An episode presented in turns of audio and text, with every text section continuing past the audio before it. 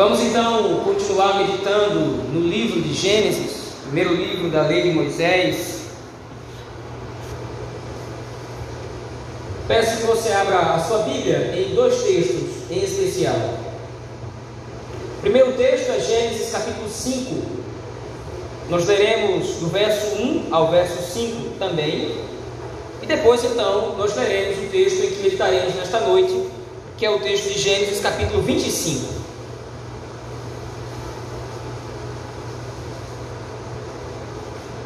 Gênesis, primeiro nós leremos Gênesis, capítulo 5, versos de 1 a 5.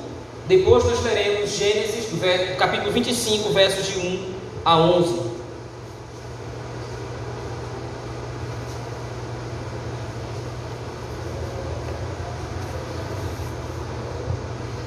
Gênesis 5, assim nos diz a palavra do Senhor, nosso Deus.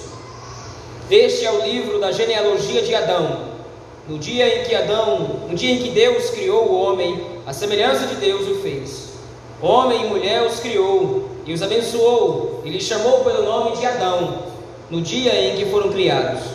Viveu Adão 130 anos e gerou um filho, à sua semelhança, conforme a sua imagem, e lhe chamou Sete. Depois que gerou a Sete, viveu Adão 800 anos e teve filhos e filhas. Os dias todos da vida de Adão foram 930 anos e morreu. Agora, Gênesis capítulo 25, versos de 1 a 11. Desposou Abraão outra mulher, chamava-se Quétura. Ela lhe deu a luz a Zirã, Joxã, Medã, Midian, Isbaque e Suá. Joxã gerou a Seba e Dedã. Os filhos de Dedã foram Assurim, Letuzim e Leumim. Os filhos de Midian foram Efá, Efa, Enoque, Abda e Elda. Todos estes foram filhos de Quétura. Abraão deu tudo o que possuía a Isaac. Porém, aos filhos das concubinas que tinha, deu ele presentes, e ainda em vida os separou de seu filho Isaac, enviando-os para a terra oriental. Foram os dias da vida de Abraão 175 anos. Expirou Abraão em ditosa velhice, avançada em anos, e foi reunido ao seu povo. Sepultaram Isaac e Ismael, seus filhos, na caverna de Macpela, no campo de Efron, filho de Zoar, o Eteu, fronteiro a Mani, o campo que Abraão comprara aos filhos de Et. Ali foi sepultado Abraão e Sara, sua mulher. Depois da morte de Abraão, Deus abençoou Isaac, seu filho. Isaac habitava junto a Beelai, Roi. Amém. Até aqui a leitura da palavra do Senhor nosso Deus. Oremos ao nosso Senhor. Deus Todo-Poderoso, bendito, te damos graças pela leitura da tua palavra e agora pedimos que o Senhor nos dê a compreensão da mesma. Pela iluminação do teu Espírito, nós te pedimos que o Senhor nos seja favorável nesta noite. Ajuda-nos, Senhor. Assim nós oramos no nome bendito de Jesus Cristo, teu Filho. Amém. Como nós acabamos de ler em Gênesis capítulo 5, há uma preocupação por parte do autor, há uma preocupação por parte de Moisés em conectar os vários personagens desse livro, não somente os capítulos 5 ou 25, mas os personagens de todo esse livro. É imperativo para o autor conectá-los à história da redenção de um jeito ou de outro. Isto é, você tem na escritura, como nós já temos visto isso aqui de várias maneiras, você tem na história da humanidade duas linhagens inescapáveis e invariáveis. Você tem aqueles que descendem do próprio Deus através da sua linhagem pela fé, e você tem aqueles que descendem do opositor, por outro lado, ou são filhos da serpente. Em Gênesis 5, na narrativa da genealogia que aparece naquele texto, a preocupação de Moisés é relacionar os principais personagens ou os principais patriarcas que representam essa linhagem. Então, como nós vimos naquele texto, como nós pregamos naquele texto, Moisés não está preocupado em relacionar toda a linhagem de Adão até Noé. Todos os participantes em meandros, em detalhes, todos os indivíduos que fazem parte da linhagem da salvação. Mas ele está representando, ele está destacando os personagens mais importantes ou personagens que são os cabeças. Mas, se você voltar àquele texto, abra sua Bíblia mais uma vez em Gênesis 5 comigo, por favor. Moisés estrutura a contagem dessa história através de uma estrutura também muito específica e de uma estrutura também muito peculiar. Então, em primeiro lugar, nós vamos ver ao longo de todos os 32 versos, mais especificamente nesses cinco versos que nós lemos, que em primeiro lugar é dito quem é o personagem que está sendo descrito. Por exemplo, aí no versículo 1, o personagem a ser descrito é Adão. E aqui nós, nós temos então a primeira divisão desse livro de Gênesis. É a primeira vez em que ocorre essa expressão. Este, na verdade, é a segunda vez que ocorre esta expressão. Este é o livro da genealogia ou o livro das gerações. E aí, então, como disse, o personagem a ser descrito é apresentado: Adão. No verso 3, então, essa estrutura vai ficar mais clara. Viveu Adão 130 anos e gerou um filho à sua semelhança, conforme a sua imagem, e lhe chamou Sete. Nós vimos que esse detalhe que Moisés estrutura nesse texto aqui é um detalhe que está chamando a atenção aqui. O filho de Adão é tão imagem de Deus quanto ele era. Quando Deus cria Adão, o que é registrado no texto é que Deus criou Adão à sua imagem e semelhança. E agora o filho de Adão é a sua imagem e semelhança. Não é simplesmente que ele é um ser humano, assim como Adão é, mas que ele pertence à linhagem que descende do próprio Deus. Então, após ter dito isso, é registrado quantos anos Adão viveu, e depois aí no versículo 4, que Adão teve filhos e filhas, ou seja, depois que teve esse personagem principal, Adão teve outros filhos consequentemente. No final, no versículo número 5, nós acompanhamos o fim da vida de Adão. Os dias todos da vida de Adão foram 930 anos e morreu. Qual é o ponto em questão agora? E qual é a conexão desse texto com Gênesis capítulo 25? Quando nós olhamos para Gênesis 25, de 1 a 11, nós encontramos a mesma estrutura, porém ela está ampliada. Qual é a perspectiva ou qual é o objetivo do autor a repetir a mesma estrutura? Ele está ligando Abraão aos personagens descritos anteriormente. Ou seja, tanto quanto Noé, tanto quanto Adão, tanto quanto Sete, tanto quanto Enos pertencem à linhagem do Senhor, pertencem à linhagem da fé, são filhos da mulher. Da mesma forma, Abraão está ligado àquela história. Abraão está ligado àqueles personagens. Então agora você tem uma conexão entre a história de Gênesis, do capítulo 1 a 11, que é a história da criação até certo período, e a história de Abraão. A intenção do autor é fazer com que os filhos de Israel percebam que existe uma continuidade nos planos da salvação. De Gênesis 1 a 11, o autor narra os primeiros eventos depois da criação e, consequentemente, depois da queda e ele vai narrando os eventos, por exemplo, os eventos do dilúvio, depois os eventos da Torre de Babel, a maldição de Canaã, ou a maldição de Cã. E parece que todos esses eventos eles estão numa história muito distante. Porque no capítulo número 12, o autor vai entrar numa nova sessão e vai falar sobre uma nova história. Mas essa história é nova no sentido de que um novo personagem está sendo centralizado ou está sendo enfatizado, mas é a mesma história da redenção. Importante enfatizar isso? O povo de Israel precisava ter a compreensão que a história da salvação não pega atalhos. A história da salvação não é alterada. Quer dizer, o tempo passou, tantas coisas aconteceram. Será que a salvação ainda se processa da mesma forma? Será que Deus está lembrado que para Adão ele prometeu que um descendente vindo da sua própria linhagem viria e salvaria o seu povo, consequentemente nos salvaria?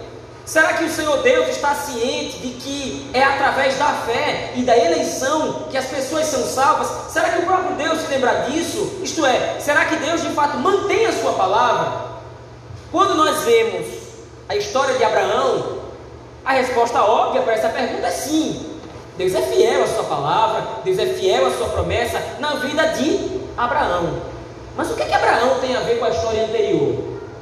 Se Moisés estava preocupado em narrar as origens do povo de Israel e ele voltou desde a criação, o que, que Abraão tem a ver com a criação? O que, que Abraão tem a ver com Adão?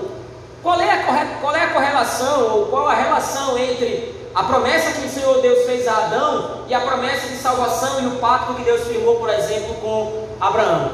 Quem nos responde essas perguntas é o próprio texto de Gênesis 25.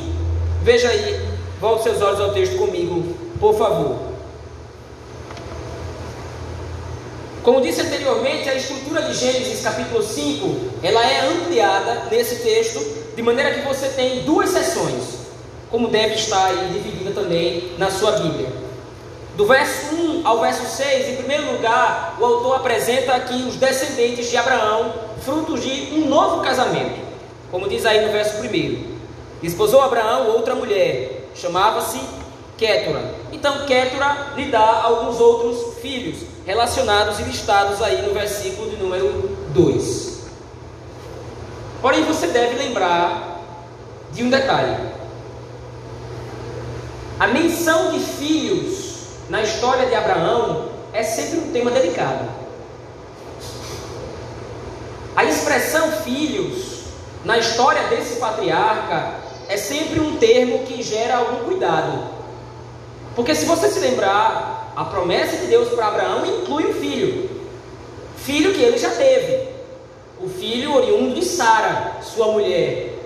A esposa com quem se casou depois de ter saído de Ur dos Caldeus e percorreu com Abraão toda a sua trajetória até chegar aqui em Gênesis 23, onde a própria Sara morreu. Mas o ponto é que todas as vezes que aparece um filho na história de Abraão, há algum tipo de tensão. Foi o caso, por exemplo, de Gênesis 16, onde para obter a promessa do Senhor, Abraão recorre a um meio carnal. Ele deita-se com a concubina ou com a serva de sua senhora, Sara, Agar, e esta mulher tem um filho, Ismael. Porém, em Gênesis 21, é demonstrado claramente que Ismael não tem parte na obra da salvação. Ele vai ser ricamente abençoado por Deus. Deus teve misericórdia dele vai fazer dele uma poderosa nação vai fazer dele um homem muito importante, como nós veremos em seguida aqui. Reis vão proceder de Ismael, mas apesar de toda essa importância, apesar de toda essa pompa em Ismael, ele não é filho da aliança. Ele não é herdeiro do pacto. Muito pelo contrário, o próprio Ismael se levanta contra Isaac a fim de usurpar sua condição de filho prometido, de filho original, por assim dizer, de Abraão. O ponto então agora é que todas as vezes que aparecem filhos na história de Abraão há alguma tensão. Assim como Ismael tentou reclamar a herança no lugar de Isaac, a tensão do texto agora mostra-se a mesma. Abraão casou de novo, parece que ele não aprendeu da primeira vez. E casando-se de novo, ele tem novos filhos. O ponto é: será que esses filhos de Abraão também vão ser ligados à semente da mulher? Será que esses filhos de Abraão serão ligados à história da redenção? Será que esses filhos de Abraão, esses outros filhos de Abraão, vão tomar parte da herança de Isaac? O texto mesmo nos responde. Após ter listado então todos os filhos, inclusive os filhos dos filhos, como já registra aí no versículo de número 4, o verso 5 e 6 apresentam uma resposta para esse questionamento. Abraão deu tudo que possuía a Isaac. Ele até dá alguns presentes aos seus outros filhos, mas a herança do Senhor, a herança que Abraão construiu pela fé no Senhor, o fruto da bênção de Deus sobre Abraão, está reservado a Isaac. Por que Abraão faz isso, já que os outros eram seus filhos também? Abraão não está abandonando os outros filhos. Abraão, Abraão não está dando as costas aos outros filhos. Abraão não os está rejeitando. Abraão está destacando que dentre todos os filhos, um é o eleito por Deus para continuar a história da redenção. Um é o eleito do Senhor, um é o filho da aliança, aquele em quem todo o povo de Deus é chamado descendência, como nós vimos lá à luz do capítulo de número 24. O ponto em questão agora também é que Moisés está usando esse texto para refrescar a memória dos filhos de Israel, de que os planos de salvação não são alterados. Os planos de salvação permanecem os mesmos. O Senhor Deus ligou Abraão a Adão e agora está ligando Isaac a Abraão. E como o povo de Israel descende de Isaac, descende por sua vez de Abraão, que descende por sua vez de Adão. O mesmo Senhor que guiou Adão pela sua história, mesmo Senhor que guiou Abraão pela sua história, agora está guiando a Isaac na sua história. Alguns povos listados nesse texto de Gênesis, capítulo 25, de 1 a 6, são povos que Israel vai precisar ter contato futuramente, como aparece aí, por exemplo, o nome de Midian, no versículo número 4.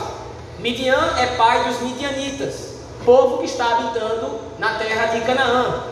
Inclusive, da terra de Midian, aparece o sogro de Moisés, Jetro, sacerdote do Deus Altíssimo.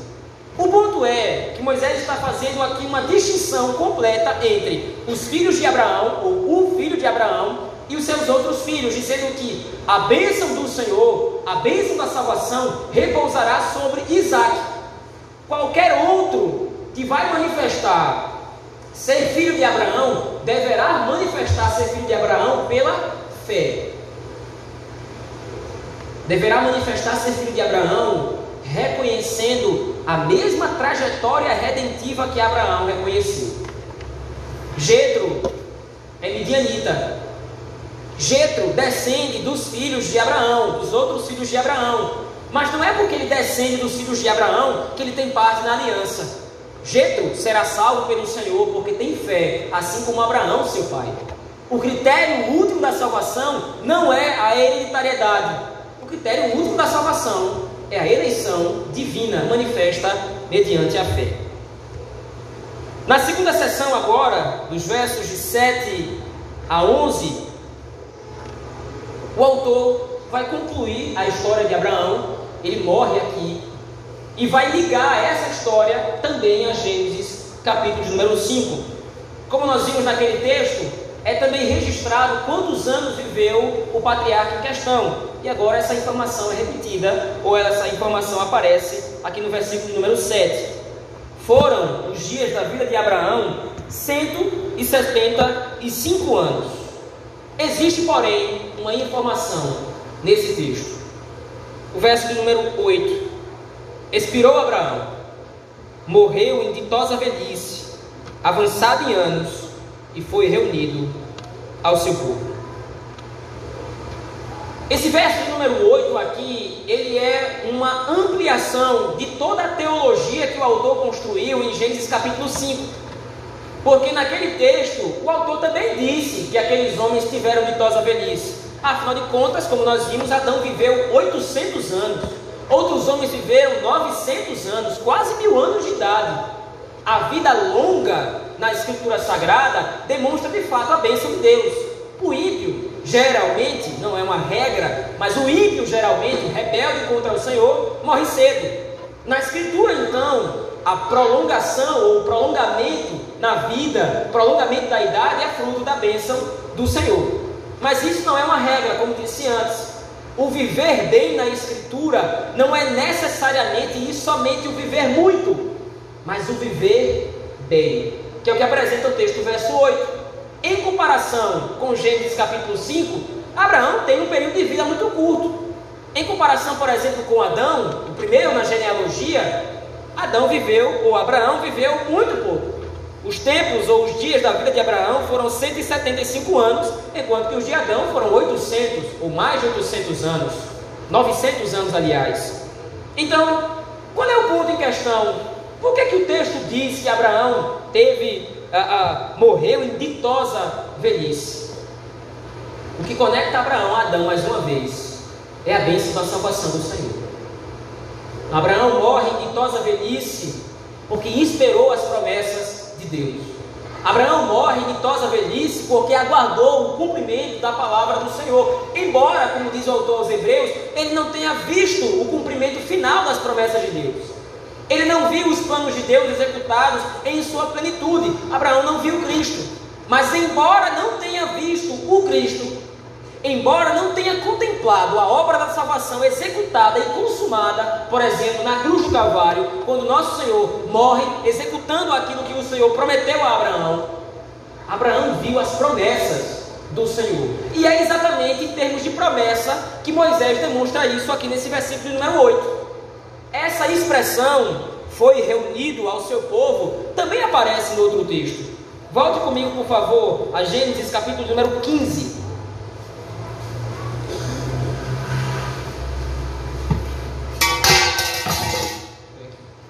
Gênesis capítulo número 15.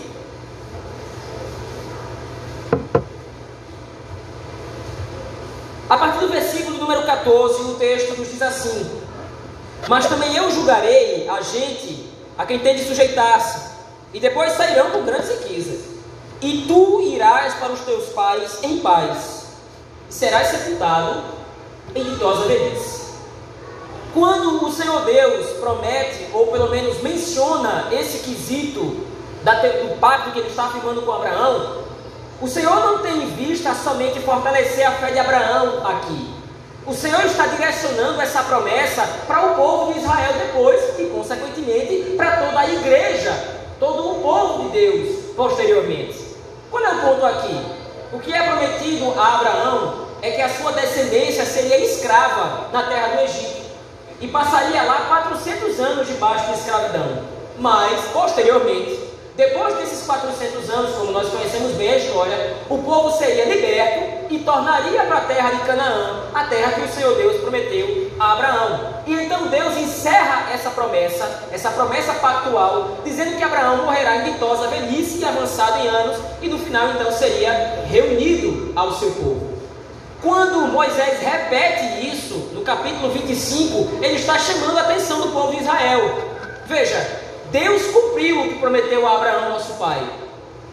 Ele, ele prometeu a Abraão, nosso pai, que ele morreria em ditosa velhice, que ele seria reunido ao seu povo. Se Deus cumpriu essa promessa a Abraão, como cumpriu a libertação de vocês da terra do Egito, o Senhor Deus é poderoso então para guiar vocês até o final da história da redenção, até o final da história para onde Abraão estava olhando.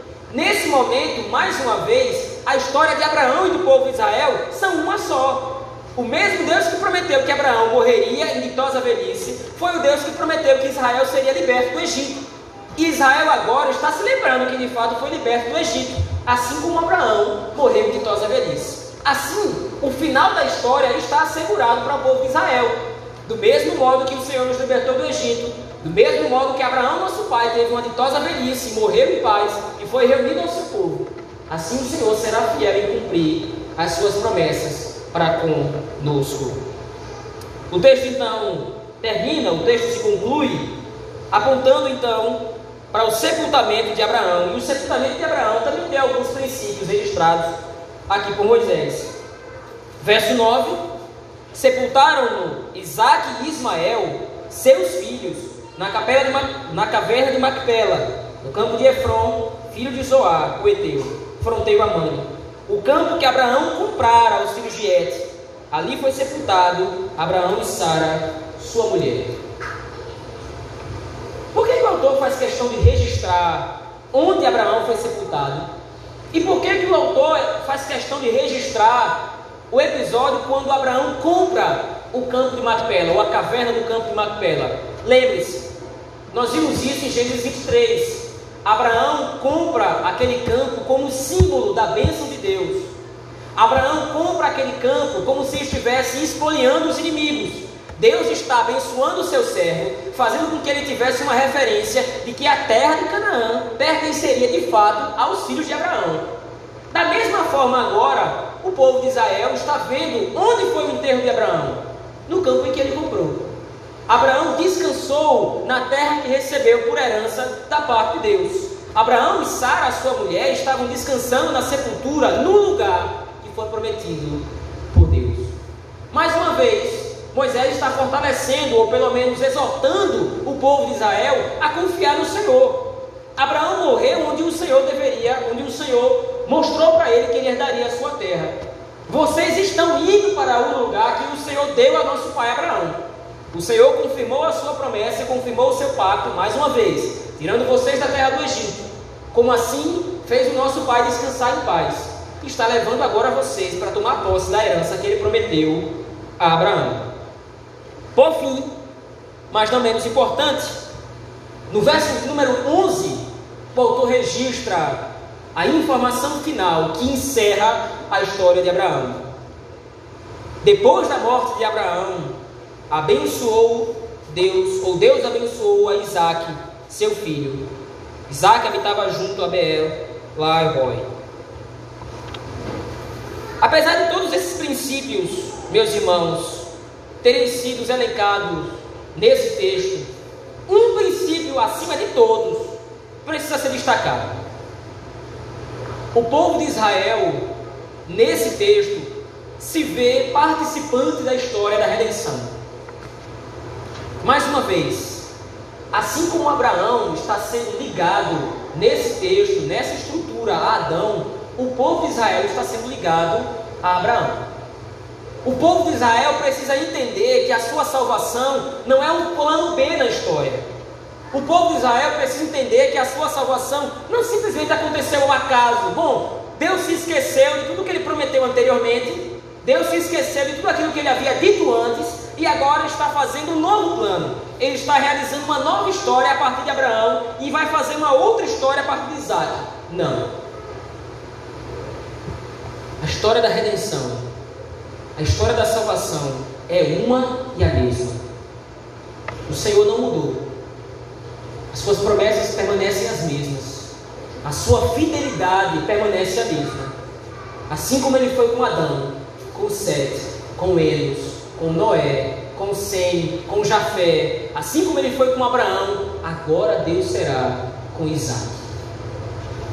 E assim como o Senhor Deus está abençoando Isaac, ele abençoa o povo de Israel. Nós estamos, deveria dizer o povo de Israel, nós estamos debaixo da mesma bênção de Isaac, que estava debaixo da mesma bênção de Abraão, que estava debaixo das mesmas bênçãos de todos os patriarcas anteriores. E que bênção é essa? Pertencermos ao povo de Deus. O texto de Gênesis, versos de 25 a 11, é o texto de transição entre as etapas dos planos redentivos do Senhor. Deus operou maravilhas, Deus operou grandes coisas na vida de Abraão, mas Abraão ainda é carne, Abraão ainda é pó, e ao pó deverá tornar. A sentença do Éden não foi anulada, Aquilo que Deus havia determinado que aconteceria se o homem comesse o fruto proibido e se rebelasse contra o Senhor, aconteceu com Adão, aconteceu com toda a linhagem registrada em Gênesis 5 e aconteceu com o pai da fé da mesma forma.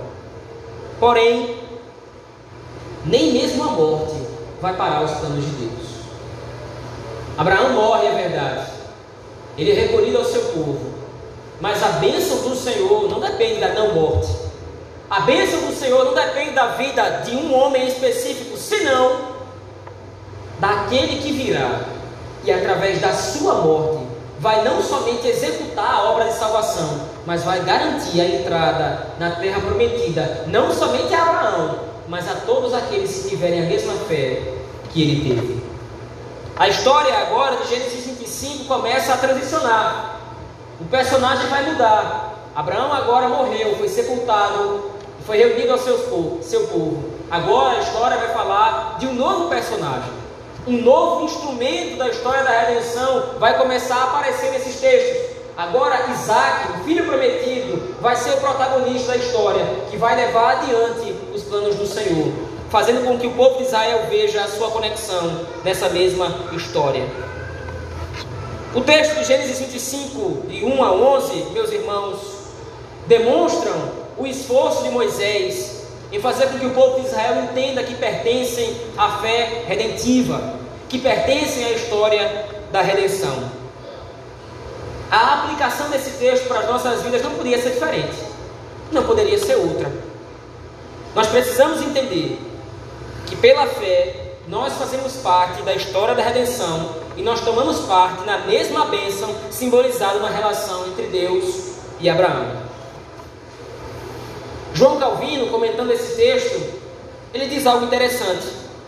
A maravilhosa providência de Deus aparece nisto: que enquanto muitas nações consideráveis, muito importantes, descendem de Abraão, outros filhos de Abraão, outros filhos do patriarca, a aliança espiritual de Deus, da qual o resto importava o sinal em sua carne, permaneceu exclusiva sobre Isaac.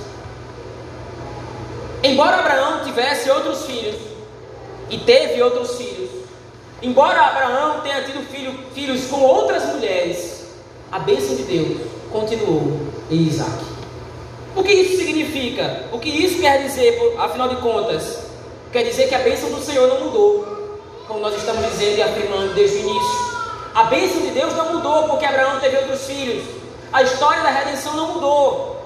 A história da salvação permanece exatamente a mesma. Muitas vezes nós achamos que a nossa fé é algo incipiente. Muitas vezes nós achamos que a nossa fé nasceu ontem.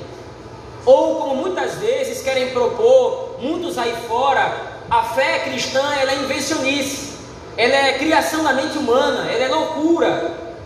A fé cristã somente é um meio de opressão, ela é somente mais uma ideologia, mais uma ferramenta dos homens para controlar as pessoas. A fé cristã ela foi criada ontem, é né? uma grande novidade para alguns. Ora, de Cristo até nós, somam-se pelo menos dois mil anos. E antes de Cristo, há muito mais tempo, Deus já havia se revelado o Salvador ao seu povo. Nós precisamos entender que nós fazemos parte de uma fé histórica. Nós precisamos entender que nós fazemos parte do povo de Israel, não a nação específica, mas nós fazemos parte de todos aqueles que são eleitos pelo Senhor. Nós fazemos parte de todos aqueles que são agraciados por Deus pela obra da salvação. Não, a nossa fé não é invencionice. A nossa fé não foi criada ontem.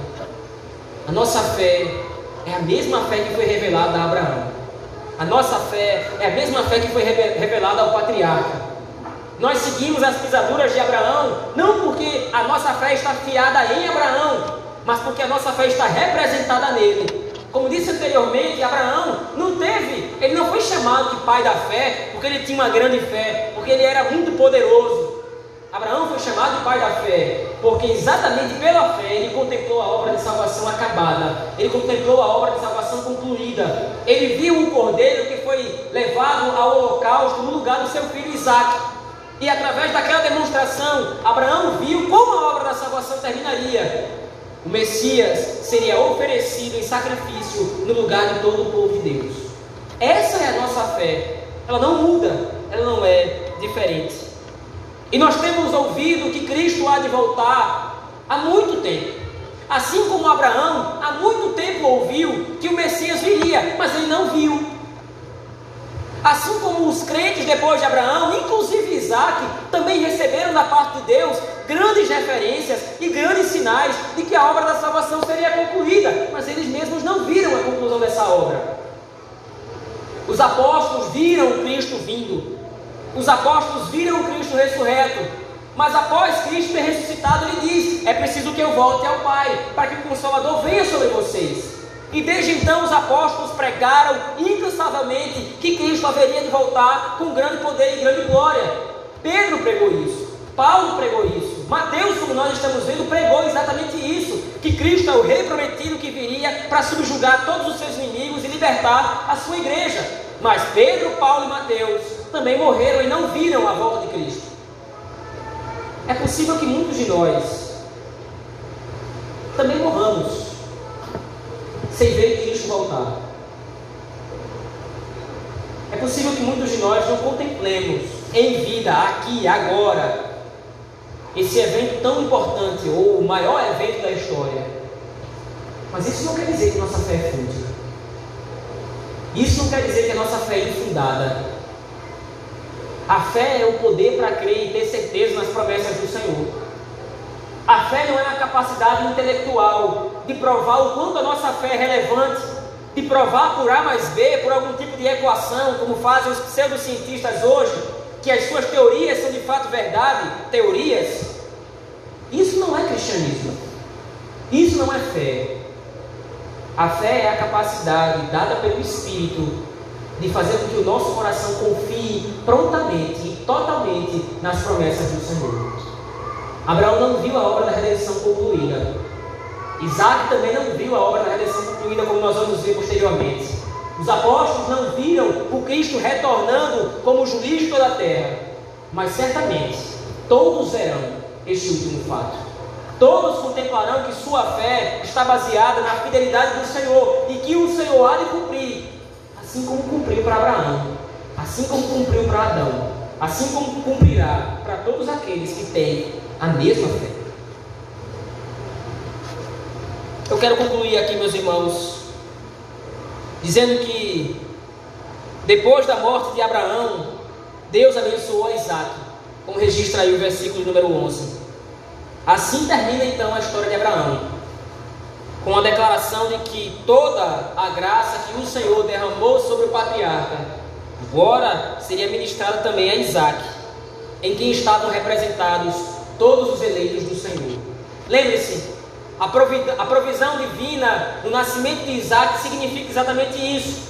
Isaac não é o descendente prometido, Isaac é o símbolo da descendência prometida. Então, assim como a bênção do Senhor estava sobre Isaac, está hoje sobre todo o povo de Deus que estava nele representado. Todos aqueles que olham para Cristo Jesus como a herança de Abraão, haverão de vê-lo retornar e publicar o seu reino. Vamos orar ao Senhor, meus irmãos, nesse momento. Deus de amor, Obrigado porque o Senhor fortalece a nossa fé, que é fraca, a nossa fé que é débil, que é pequena. Obrigado porque o Senhor nos demonstra que a nossa fé não é uma invenção da nossa cabeça. A nossa fé não é um argumento humano, não está apoiado na sabedoria humana. A nossa fé é uma fé bíblica. A nossa fé é uma fé histórica. Nós estamos ligados pela fé a todos os patriarcas do passado, a Isaac, Abraão, a Enos, a Sete, a Adão. Todos estes que confiaram no Senhor para a salvação, todos esses que contemplaram pela fé a consumação dos teus planos redentivos, do qual nós fazemos parte. Obrigado, Senhor, por nos lembrar disso. Obrigado por nos lembrar que nós pertencemos a um povo que não foi criado ontem, mas um povo que vem desde a criação, glorificando o teu nome e aguardando a tua vinda, onde estaremos reunidos contigo para sempre e adentraremos a terra prometida, a possessão de Abraão. Obrigado por isso, Senhor. Guarda esta palavra em nosso coração. Assim nós oramos no nome de Jesus Cristo, teu Filho. Amém.